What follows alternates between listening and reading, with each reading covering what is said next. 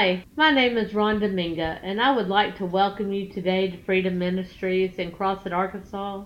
I invite you to connect with us online at freedomministriescrossett.com. Now let's take the time to pray before we tune in to today's message. Lord, I lift you up and I just pray that you draw us by your Spirit. I pray that you show us your word. You give us great and mighty revelations of who you are and how you want to move in and through us. Lord, be with these people as they tune in now. In Jesus' name we pray. Amen. You may you may wonder why God would get on something like that, like you are able. Why, why would He get on that and stay on that? It's because what it does, I can tell you the first time you say you are able, it's not there. I'm still looking at my stuff. yeah. I'm still looking at this, this pile of stuff over here. And I'm saying, God, you're able. Then next time you're able. And then, then it, it begins, your head begins to come up. Then it's you're able. And then, it, then you just keep saying it until it, till it connects to your spirit. And then you end up with all that stuff that's back here. And your head is lifted up. And it becomes, and it becomes a reality. Yes. Because when you first start, and I, I know when you first start, it's not a reality in you that He is able. My stuff is too big. But when we keep pressing it, we're pressing it past ourself. We're past, pressing it past our mind. We're pressing it past all that other junk into the spirit realm where our eyes begin to come open and see that He really is able. That's when you get connected to the to the that's when you've connected to God. Hallelujah. That's the place where he says all things are possible, Pastor Tim. That's the place where they become possible. They're not possible as long as I'm looking at my junk. They're possible whenever I have turned and my focus is on Him. That's when they become possible. That's why that's why when we get on something like that, he won't let us quit because he's turning.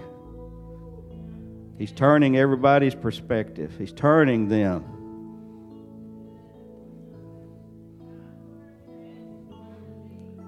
He showed me the other day there are two words that I hear that whenever I hear, they both of those words take me on a little journey. Y- y'all ever have words like that? One of them is encounter. I hear the word encounter. There's one thing that comes to my mind every time. And it's that mo- it deals with that movie, Close Encounters of the Third Kind. But I take it to God. Encounter. When I think, when I hear encounter, I hear close encounter of the Holy Ghost kind with the third person of the Trinity. That's an up close and personal encounter. Because in that movie, if y'all ever watched it, the close encounter of the third kind is where they stood face to face with those alien, whatever you want to call them. But that's what, what a close what an encounter. When I think of that, that's what I think of right there. An encounter is an up close and personal. I'm standing up close and personal to Jesus. That's what repeating something like that does. It moves us from over here in our mess and it turns us to Him to where we're standing looking at Him. And when we do that, all things are possible. The other word that that carries me on a little journey is the word perception. Because God told me one time, He says, Our perception of Him determines how far we will go with Him.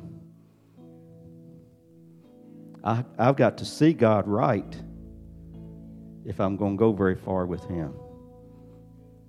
And it all goes back to where I'm looking at, where my focus is. If my focus is on this pile of junk, my perception is not right toward God because my perception is on this instead of Him. All of this, repeating that phrase over and over and over, that He is able, it turns. My perception begins to change until I turn and look at Him, and then my perception is this stuff don't matter no more because I'm standing in the face of the King of Kings and the Lord of Lords, Jehovah God Almighty, the one who was and is and is to come. Your perception changes.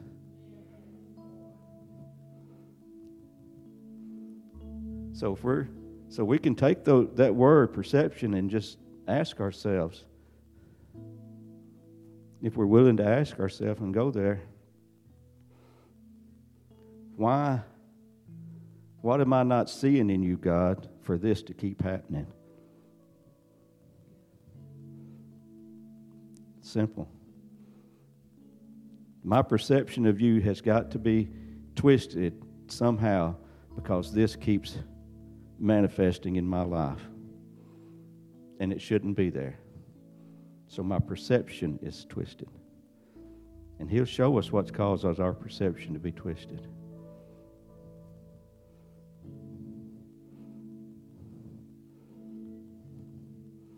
I'm the title of this word today is revival.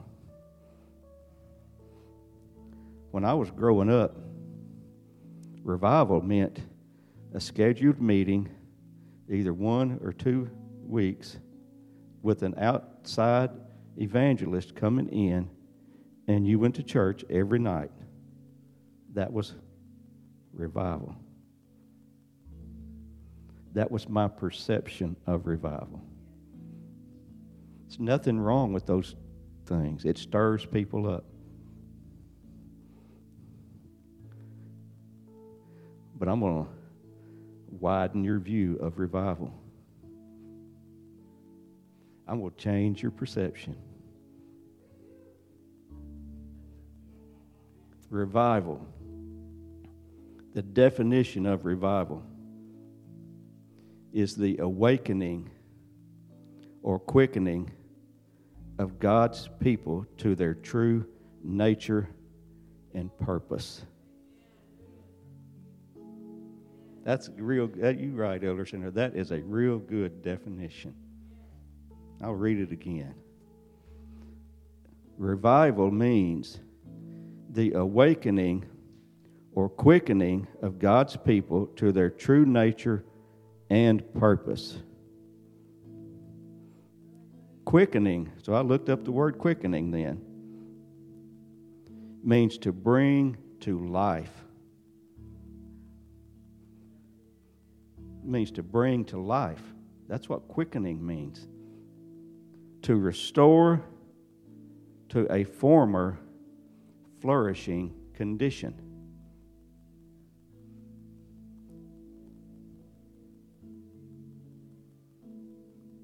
I heard a man's been years ago. Well, it was Richard White for the, y'all that know him. He made a statement one day, and it changed my whole view of how I see the Bible. He, he made the statement, I can't remember exactly how he worded it, but basically, what God is trying to do to us through Jesus is to restore us back to the relationship that Adam had when they walked in the garden. That was a perfect relationship. That's what the purpose of Jesus was to restore us back to that. And I view, I view lots of things from that perspective now. That's what God wants. You can even view your finances from that perspective all of their needs were met They lacked nothing in the garden. They walked with God. Hallelujah.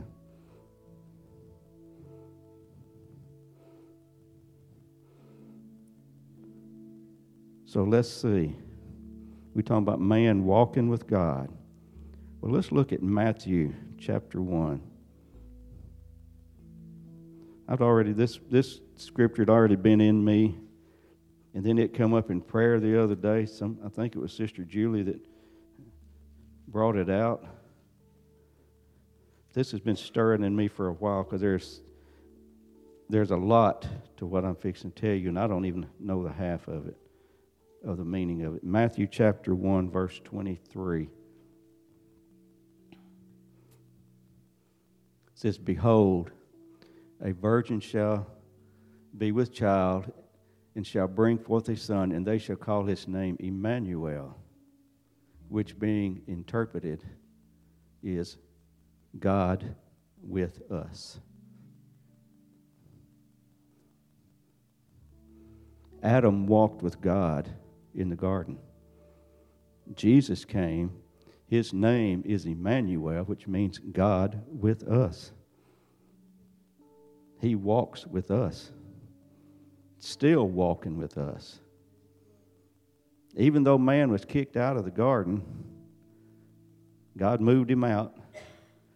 God found a way that he could still walk with us. because he walked with man in the garden. Once man was outside the garden, he didn't walk with man. He come and visited man. But God made a way that he could come back and walk with us every day.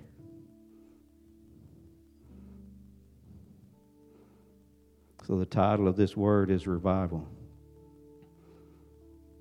Jesus is a revivalist. He's a revivalist. He brings the dead to life. He restores back to a flourishing condition. He is revival. Jesus is revival.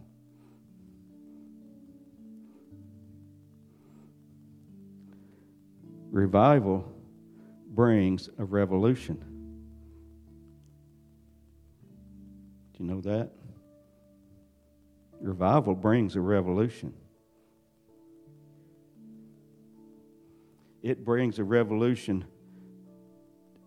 in the religious realm because it's confronting the religious realm, but it also brings a revolution in here.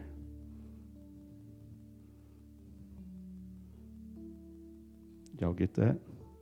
It Brings a revolution in here.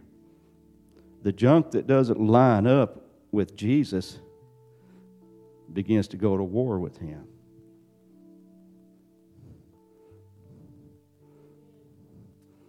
But he's stronger than the junk. So he wins if we allow him to win. We allow him to win. Revolution brings repentance.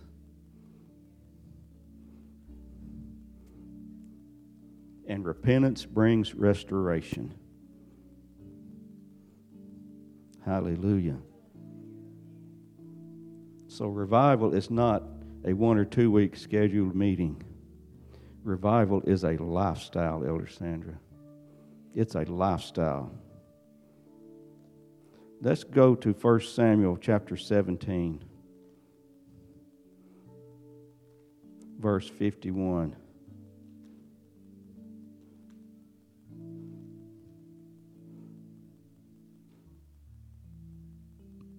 We know this is the story of Goliath, but we never, we rarely ever go this far in it. Verse 51 says, Therefore David ran. This is after he had hit Goliath with the stone and killed him. David ran and stood upon the Philistine and took his sword and drew it out of the sheath, therefore, and slew him and cut off his head therewith. And the Philistines saw that their champion was dead and fled. Verse 52 And the men of Israel and of Judah arose and shouted and pursued the Philistines.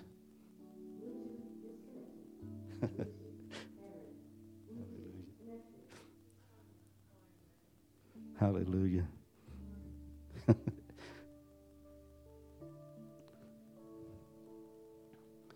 David brought revival back into the Israelites' camp because they were afraid. When David showed up, they were all afraid because Goliath was challenging them. They were afraid, but here comes David. David, full of God. David revived. David stayed revived. And he shows up with revival. And he defeats the enemy and it revives the Israelites. It revived them. Those that were running scared, all of a sudden, they're ready to fight now. They're ready to fight. But what had changed? Goliath had, I don't know what, he had three or four brothers. So they still had three or four giants to deal with. But because David brought revival into the camp, David reestablished what his God could do. They rose up. Revival stirred them up. Revival stirred them up to where they pursued their enemy and won. It restored their faith back into God. That's what revival does. It restores us back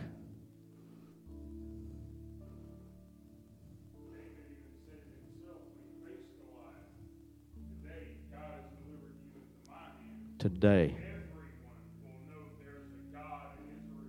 He did. He sure did. He declared what God was going to do. Everything Jesus did was revival. Everything. Because it pointed people back to God. Mark 11, 15 verse 15. Mark chapter 11, verse 15.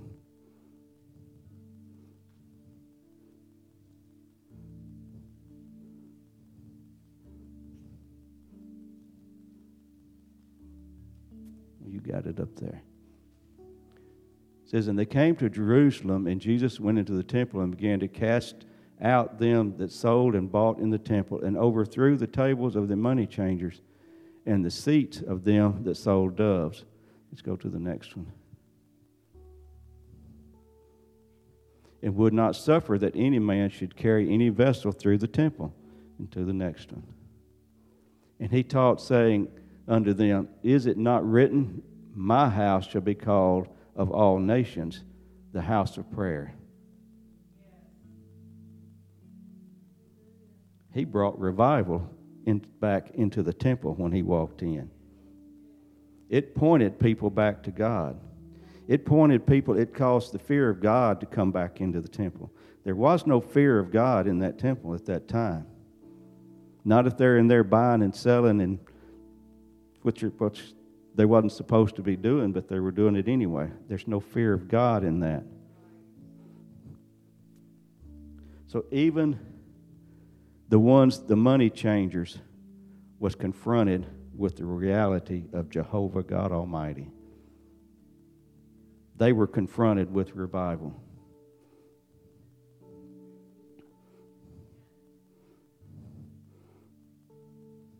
What about Matthew 22,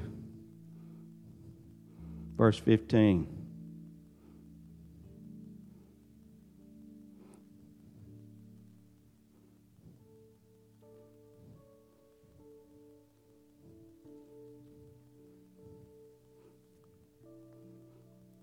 This is when they were trying to catch Jesus about paying taxes.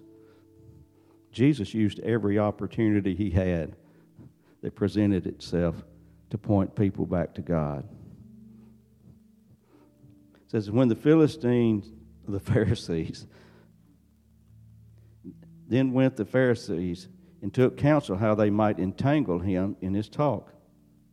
And they sent out unto him their disciples with the Herodians, saying, Master, we know that thou art true and teachest the way of God in truth, neither carest thou for any man, for thou regardest not the person of men. Tell us, therefore, what thinkest thou? Is it lawful to give tribute unto Caesar or not? But Jesus perceived their wickedness and said, Why tempt ye me, you hypocrites? Show me the tribute money. And they brought unto him a penny. And he saith unto them, Whose is this image and subscription? And they said unto him, Caesar's. Then said he unto them, Render therefore unto Caesar the things that are Caesar's, and unto God the things that are God's. Even in paying taxes, Jesus says, You owe God something. You give God what's due Him. You give God due what's due Him. He brought revival right there in the midst of that. That's revival. Revival is when we point people to Jesus. It's not a, it's not, and they're fine. We probably, we, probably, we may have one one day.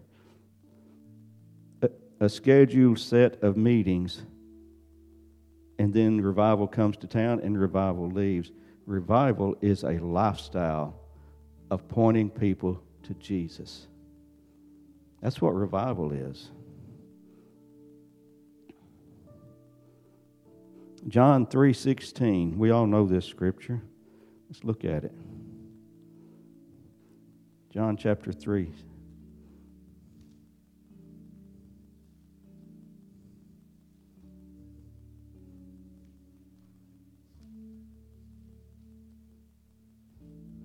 Says, For God so loved the world that he gave his only begotten Son, that whosoever believeth in him should not perish, but have everlasting life. For God sent not his Son into the world to condemn the world, but that the world through him might be saved. Jesus was sent to revive the whole world. Not just our little section here in Crossett, not just the, the Israelites, God's people. He was sent to revive the whole world.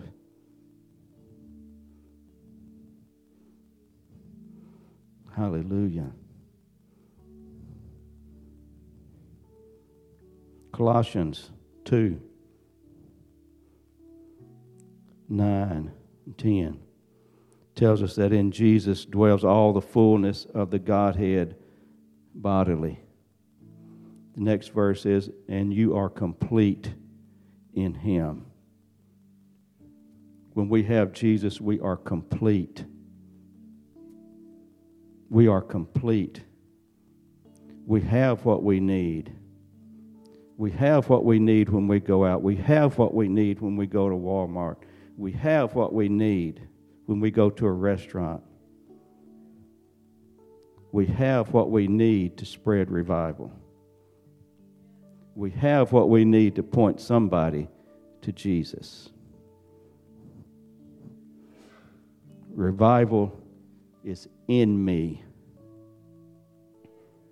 It's not something that comes to town. It is in me. Revival is in me.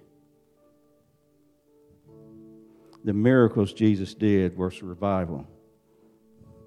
When Jesus healed the lame man, it pointed people back to God. When he healed the withered hand, it pointed to God. He raised the girl from the dead, it pointed to God. When he interrupted a funeral, it pointed to God. when he fed 5,000, it pointed to God. He sent a man fishing to pay, to pay their taxes. It pointed to God. I've never caught a fish with a coin in its mouth it pointed to God. That's revival. Everything, when we point to God, it's revival.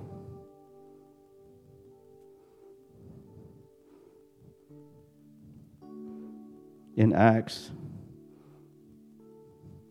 you know, they were all filled with the Holy Ghost. They were all filled with the Holy Ghost in the upper room. And they came down, and Peter preached. He preached to the very ones that crucified Jesus. He had been revived. He had been revived in the upper room, Miss Sue. Fear left him.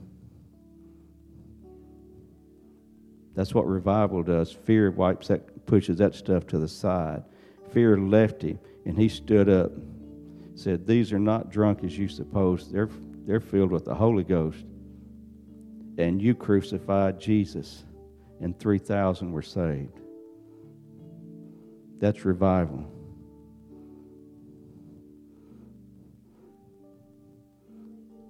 See, last Sunday, last Sunday, we stayed, we were here till 2 o'clock. Miss Sue, we were here till 2 o'clock last Sunday. I preached my word after everybody went home.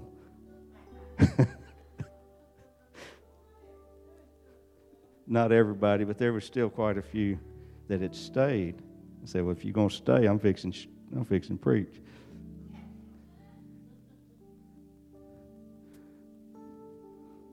the, la- the spirit of laughter came in. You know, and I said it that day. I'll tell you what I said in just a minute. But Proverbs 17 22 says, A merry heart does good like a medicine. Laughter, when the Holy Ghost comes in and the laughter comes in, it's not just to make us feel good and give us goosebumps. That's, that's all fine and that's good all by itself. But there's more that happens than that. God always has more. You can't give in to that laughter and have pride. I'm just saying, because it, you can't give into that laughter and have fear. Pride's got to go. Fear's got to go. But it's, it even goes more than that. Because I said that day there were revelations being released. There were revelations being released. See, when we get into the presence of God and we just yield to Him like that, it does, it brings healing and revelations come forth. I told him, says, revelations are being released. Says you may not get it right now, but there are going to be things that you're going to know that you didn't know. You wonder where it come from. This is where it come from. You look back. It's, it's happening. When the Holy Ghost comes on people like that, there's healing takes place. Depression leaves. Anxiety leaves. Hallelujah.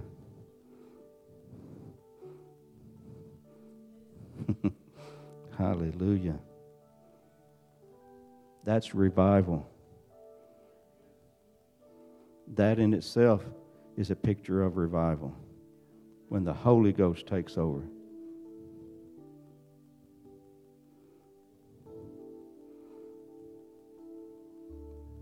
You see, the devil always has a counterfeit. It's okay for people to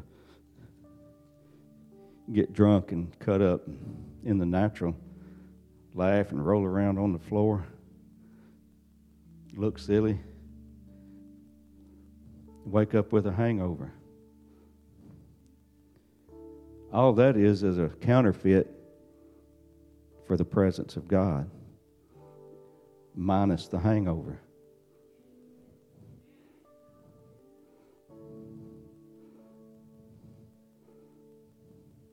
Let's look at Romans chapter 8, verse 11.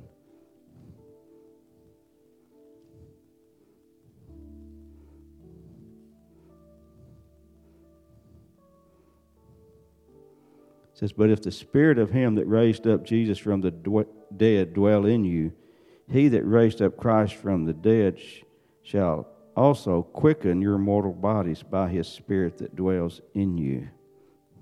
There's that word quicken again.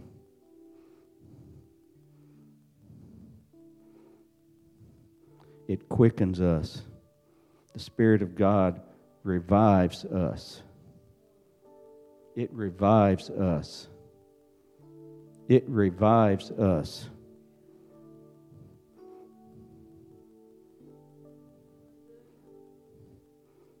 See, in Philippians, it tells us that God gave Jesus a name that is above every name. Above every name. Jesus' name is above every name. That means that my finances can be revived because Jesus is above poverty. Jesus is above lack. My relationships can be revived because Jesus is above strife.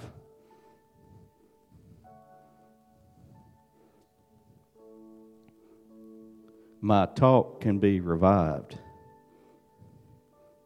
There's all kinds of talk. We talk negative stuff, and we can do some worse talk than that. we can, well, y'all know where we, what we can do there, so I won't go there. But our talk can be revived. Just like I was talking earlier, as long as we're looking at our junk, our talk is about our junk. When we turn and look at God, our talk becomes about Him. That's revival. My talk is being revived to where I declare life. God's word is so powerful. He told me one day, he says, sometimes people are declaring life over stuff that, that I didn't, that I want to stay dead. That's how powerful God's word is. That we, we can go around declaring life over stuff that God doesn't want, to, want it to be revived. He wants you to leave it alone until He tells you to, for sure. Our walk can be revived. What is our walk? Our destiny. We think our destiny, we can't, God's called me to do this, but I can't do that. That can be revived in the will of God. Our worth can be revived. That's a big one right there. Thinking that we're not worthy. That was addressed in prayer this morning, I think, by Pastor Dana. That if we've been saved and we've got Jesus living inside of us, we're worthy already to share Jesus with somebody. But the devil will attack, will attack us and say, You don't know enough. You don't know enough to tell them about Jesus. Your dead family members can be revived. The Bible tells us that it says that you and your household, you and your household, got to lift our vision. Lift our vision. You and your household can be saved. It didn't say you and your household, one that, that doesn't cuss and swear and drink and party. We excluded those. You, those that act halfway normal, you and that part of your household. It says you and your household. Period. God's not afraid of all of that stuff.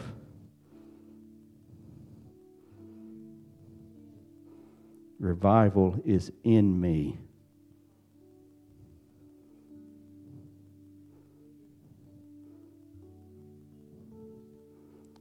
I found this on Facebook this morning. Says, until you change your thinking, you will always recycle your experiences.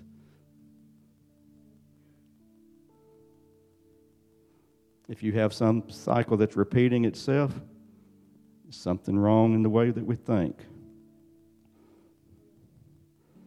But revival is in me. I'm not waiting for revival to come. It's in me. That's what we got to get. It's in me.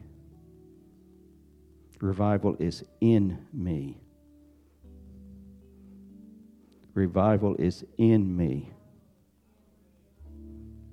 I want to invite y'all to come down. and We're going to pray till we get this. Revival is in me. I'm not waiting for revival to come up on me. Revival is in me. It's in me. It's in me. Revival is in me. I've been, I've, I've, my perception is is changing as I teach.